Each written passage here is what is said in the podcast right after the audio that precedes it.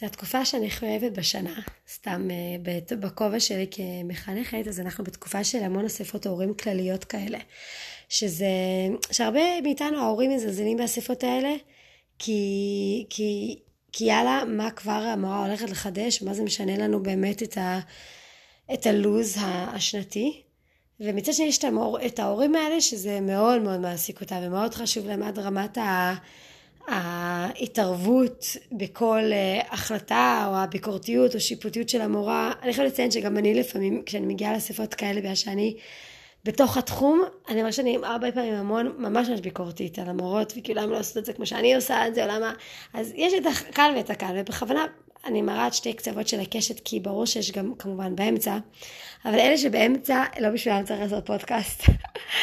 זה, זה הקצוות. השבוע בדיוק אה, הבת שלי חזרה הביתה, וסיפרה לי שהמורה העבירה מקומות, והמקום אה, שהעבירו אותה אליה זה מקום אה, נוראי, עם ילדה נוראית, וליד הדלת, ואם זה מסיח את דעתה, וכל מי שפותח את זה דופק לה בכיסא, ויש בת קשב וריכוז, והיא לא יכולה, ממש דברים שהם אה, לעניין ממש, לא רע, כאילו, חוץ מזה שהילדה הילדה מפגרת, שזה המילים שלה, חוץ מזה, שכמובן קיבלה על הראש, אבל כאילו כל הטענות האחרות נשמעו לי כאילו ממש ממש הגיוניות.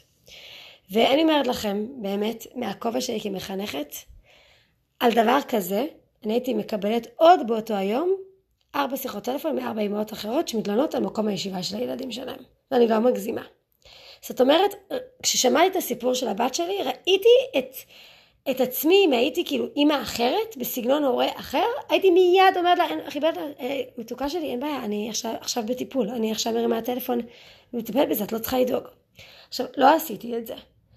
ולא עשיתי את זה לא בגלל שאני לא אימא אה, אכפתית או מעורבת או כאלה. לא עשיתי, ולא בגלל ש... וגם לא עשיתי את זה ולא בגלל שהיא ילדה גדולה. זה לא משנה מה הגיל, לצערי, לא לצערי. עשיתי את זה כי קודם כל היא לא ביקשה ממני. היא לא ביקשה ממני, היא לא אמרה לי, אמא, את יכולה לטפל בזה? אמא, את יכולה לעזור לי? זה בכלל לא, היא לא, היא לא ביקשה את זה. היא קודם כל רצתה אבנט. היא רצתה להוציא את התסכול, את הקושי, את היום המחורבן הזה שהיה לה בבית ספר. ואחרי שפשוט הקשבתי לה ונינעתי בראשי, ויכול להיות שהוצאתי מין כאלה קולות של כאילו, יואו, יואו, לא מאמינה כזה, כי אני באמת, באמת נטו מקשיבה, שתקתי. שתקתי. ואז שאלתי אותה, זה כל כך, זה כואב כאילו ברמה שכאילו איך תגיעי מחר לבית ספר? ואז פתאום היא כזה אמרה, לא יודעת, אני התעצבנתי על המורה, אני אמרתי לה, ואז פתאום כאילו הציפור שהיה באמת נוראי, נוראי, נוראי, פתאום ירד לטיפה, טיפה יותר רגוע. אה, כי היא דיברה קצת עם המורה, כי אולי באמת היא תשנה את זה, כי היא ראתה שגם הילדה השנייה מאוד כועסת. עכשיו, יכול להיות שאם השיחה לא הייתה מגיעה לשם, אז כן הייתי שואלת אותה, אז מה את מתכוונת לעשות עם זה? או את רוצה שאני אעזור לך? או כזה דבר. ואז היינו מקבלים החלטה ביחד. אני, בהיכרות שלי עם עצמי, להרים טלפון למורה היה הדבר האחרון שאני הייתי עושה. אני הייתי נותנת לה, משדרת אותה, שולחת אותה עם כוחות אל עבר המורה הגדולה והמפחידה המבוגרת שתטפל בזה. כי אני רוצה לתת לה את ה... כי בעיניי זה דבר יותר נכון. היא צריכה לדעת אה, לעמוד מול הקשיים שלה, היא צריכה לטפל בקשיים שלה ובאתגרים שלה ולמצוא את הדרך וכל זה וכל זה. אני הייתי מתערבת אם זאת הייתה המפלט האחרון שלנו. ואני גם לא הייתי נותנת עצה מבלי שהתבקשתי, מבלי שהיא ביקשה ממני. העצות שאנחנו נותנות אחת לשנייה, עזבו, עזבו, עצות שאנחנו, עזבו עצות שאנחנו נותנים לחברים שלנו, בני זוג, אני לא מדברת על זה, אבל עצות שאנחנו מביאים לילדים שלנו, לפעמים, לפעמים, כמה זה יישמע לנו עכשיו צורם באוזניים, לפעמים זה מחליש, כמה שזה נשמע צורם. כי זה הרבה פעמים משאיר אותנו בעלי הכוח, הידע, התשובות הנכונות תמיד, ומשאיר אותם עם ה... תמיד אימא שלי בסוף יודעת, או תמיד היא בסוף מתקנת את הדברים, וזה לא, לא תמיד נכון. עצות גם הרבה פעמים משאירים את הבן אדם אמ, חסת אונים, כאילו אם לא הייתי מתייעצת איתך או מדברת איתך, אני לא הייתי מצליחה. וזה קצת ההפך ממה שאני רוצה לשדר לילדים שלי. אני רוצה לעודד אותם. אני רוצה לתת, לתת להם תחושה שהם יוצאים משיחות שלי והם מעודדים. ולא מעודדים כי כיף לדבר עם אמא פותר לי את הבעיות, כי אמא מחזקת אותי. כי אימא נותנת לי את האמונה בעצמי. כי אימא אומרת לי, ילדה שלי, את מסוגלת, את מסוגלת.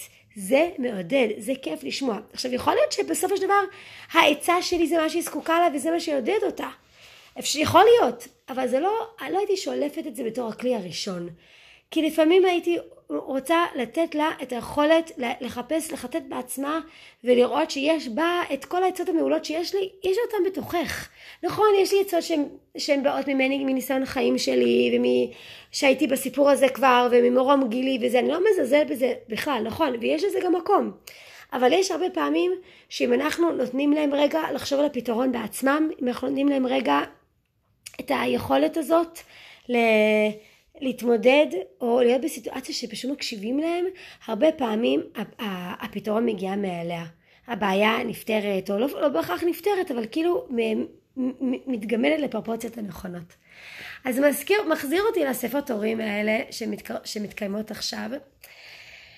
ושמצד אחד אני הורה בהם, ומצד שני אני גם מורה בהם. אני בכלל לא אה, באה מהתפיסה הזאת שהעבודה שלי כמורה היא עבודה כל כך קשה וכל כך לא מתגמלת, ורק אה, תודו לנו ותחבקו אותנו וזה וזה. זה בכלל לא, אה, בכלל לא הגישה שלי, זה לא השיטה שלי, ואני לא, לא, לא, לא כל כך מתחברת לזה. אני כן חושבת שיש פה איזושהי מעגל שביצה ותרנגולת.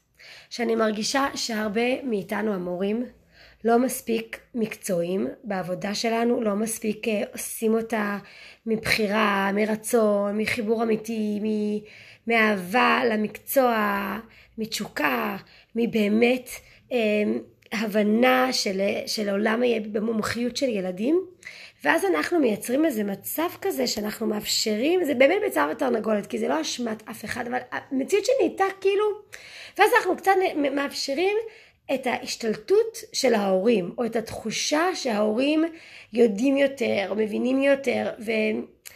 וזה קצת בעייתי. אני מרגישה שככל שהמורה מגיע לכיתה, לאספת הורים, עם אג'נדה חינוכית, עם אה, תחושה של, שמשהו פה אמיתי ועובד ומוחזק ו, וידוע, אז זה גם קצת מעמיד את ההורים במקום שהם צריכים להיות בו. אוקיי? זה, זה נקודה אחת.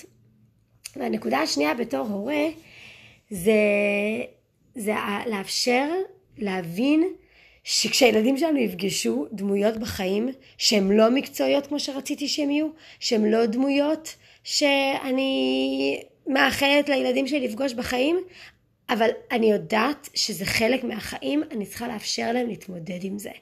וזה אחד מהדברים שמאוד מאוד קשה לנו כהורים. אני אומרת לכם, לא רק בשנה הראשונה שלי בהוראה, אני קיבלתי טלפונים מהורים על בקשות שלי מילדים שאני אומרת, וואו, אתם לא מאפשרים לילד שלכם דקה אחת להתמודד עם, עם קושי, עם קושי. אמ, עכשיו אני לא מייצרת קשיים ואני לא רוצה שההורים, זה לכן התחלתי עם הקשת הרחבה הזאת, כי אני לא רוצה הורים מזניחים בצד אחד של הקשת, שלא באים לאספות, ששום דבר לא חשוב להם, שיש ילד יתמודד, ושאם אנחנו מאמינים שהוא מסוגל אז הוא מסוגל, וכל מיני גישות חינוכיות שאני חושבת שבסופו של דבר בטווח הרחוק הן קצת עושות נזק, כי הן משאירות הילד מאוד מאוד מאוד לבד. מצד שני אני גם לא רוצה את ההורה ההליקופטר הזה, את ההורה שמצד השני פותר בעיות, מטפל בדברים, מגיע כדי לוודא שהדברים קורים כמו שהוא רוצה. אני רוצה את ההורה שמעורב ולא מתערבב, שנמצא שם, שבעניינים, שמגיע לאספות, ש, שיודע מה קורה עם הילד שלו, אבל שנותן את ה... את, שמשדר את היכולת. לילד, ובעיקר את היכולת, ש... לא, לא את היכולת זו לא מילה נכונה, אלא בעיקר משדר לילד שאתה נמצא עם דמויות שאנחנו סומכים עליהן. שאנחנו בטוחים בהם, שאם המורה נתן לך כזאת משימה, כנראה שזה ביכולות שלך, כנראה שיש מאחורי זה היגיון, כנראה שמשהו פה עובד, ואם אתם לא סומכים על, ה, על הארגון שהילד שלך נמצא בו, אז זה בעיה גדולה. צריך לחשוב על זה טוב. ולכן יש פה מורכבות מאוד גדולה. שמצד אחד אני לא מורידה מהאחריות של ההורה, של המורה להיות מקצועי ולבוא עם ידע ולבוא ולחדש גם בכיתה, גם להורים, זה, זה סופר חשוב. מצד שני, ברגע שההורה החליט שזה המסגרת של הילד שלו וזה המורה למרות שהיא מורה על הפנים וזה וזה צריך למצוא את הדרך לשדר לילד שלי אתה מסוגל גם בתנאים האלה כי אנחנו לא יכולים להבטיח להם תמיד שמה שהם ירצו, מה שאנחנו נרצה הם יקבלו הגיעה אליי תלמידה אחת אה, מהכיתה שלי ממש אה, היום, שאמרה לי שאחת מה... יש כל מיני אה, מטפלים, מטפלים שמגיעים לבית הספר שעובדים עם ילדים ספציפיים. אז אחד המטפלים, מטפלת באמנות, שמגיעה לבית הספר להוציא ילדים אחרים, לא את הילדה הזאת שניגשה אליי, ילדים אחרים, עושה לתלמידה שלי רע, אוקיי? אני, מחז... אני מזכירה לכם שוב. התלמידה הגיעה אליי ואמרה לי, תקשיבי, המטפלת באמנות X שמגיעה לבית הספר, עושה לי רע. לא יכולה לראות אותה, אני לא יכולה להסתכל עליה. היא, היא לימדה אותי פעם בעבר, לא היה לי טוב איתה, ואני לא יכולה להיות פה. ואמרתי לאימא שלי, ואני חושבת שאני צריכה לעזור, לעבור בית ספר. עכשיו, אני לא מגזימה.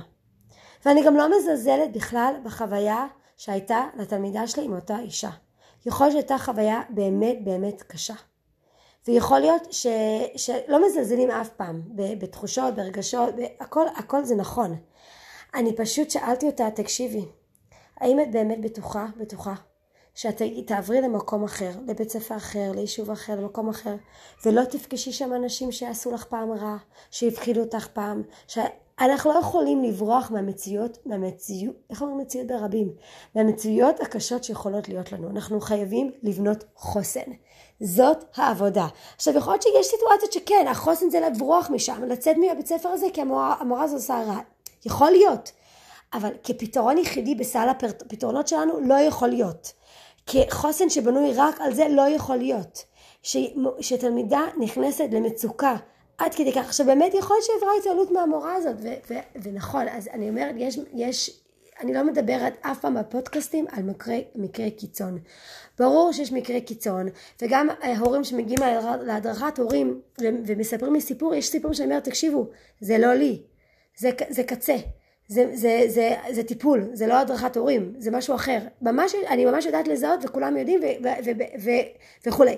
אז ברור, אבל אני מדברת על תופעות שהן לא מקרה קצה, וגם התלמידה הזאת שניגשה אליי, זאת לא מקרה של התעללות, הבנתי מה הסיפור.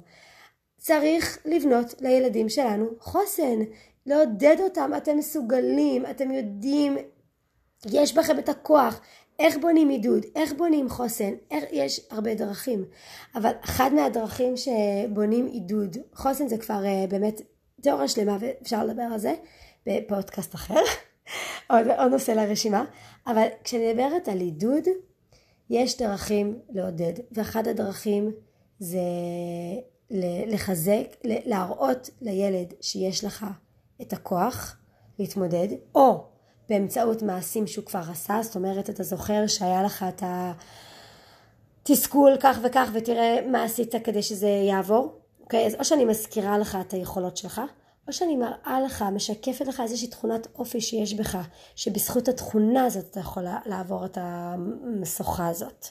אלה הדברים שמעודדים. ברור שיש גם עידוד חיצוני, ודיברתי על זה כמובן מלא פעמים, אבל העידודים הפנימיים האלה שבסוף יבנו חוסן, זה אלה. ולכן הכל חוזר לשיחות האלה שאני עושה מהילדים שלי, שלפני שאני זורקת עצה או פותרת הבעיה או נותנת את הפתרון, אני מקשיבה. עצם ההקשבה מעודדת. מישהו מבוגר, עסוק, לוקח דקה ומקשיב לי, בלי הסחות, בלי כלום, רק מקשיב, זה נותן טונה של כוח, טונה של עידוד. זה מעמיד את הילד במקום מאוד מאוד מרכזי. זה כבר נתן המון. ואחרי שאני מקשיבה, אני מכוונת אותו בשאלות שבסופו של דבר מכוונות לעבר היכולת שלך לטפל בזה. וגם איך אני יכול לעזור. זה גם נותן זה גם נותן לו את המקום. כי איך אני עוזר זה אומר שאתה תמצא את הפתרון. אין בעיה, תנה, ת, ת, תשתמש בי, אני פה בשבילך, אבל בוא תביא, תגיד לי אתה מה צריך שיקרה, איך אני יכולה לעזור לך, אפשר לדבר על זה אם זה מתאים או לא, אבל זה נותן המון העצמה, המון כוח להגיד לילד בוא תגיד לי אתה מה אפשר לעשות עכשיו. ואל תסתכלו על זה הפוך, זה לא שאני מסירה אחריות או מפילה את זה עליו, ההפך. זה עידוד. יאללה, שיהיה בהצלחה ותהנו מהספרות ההורים הקרבים הבאים.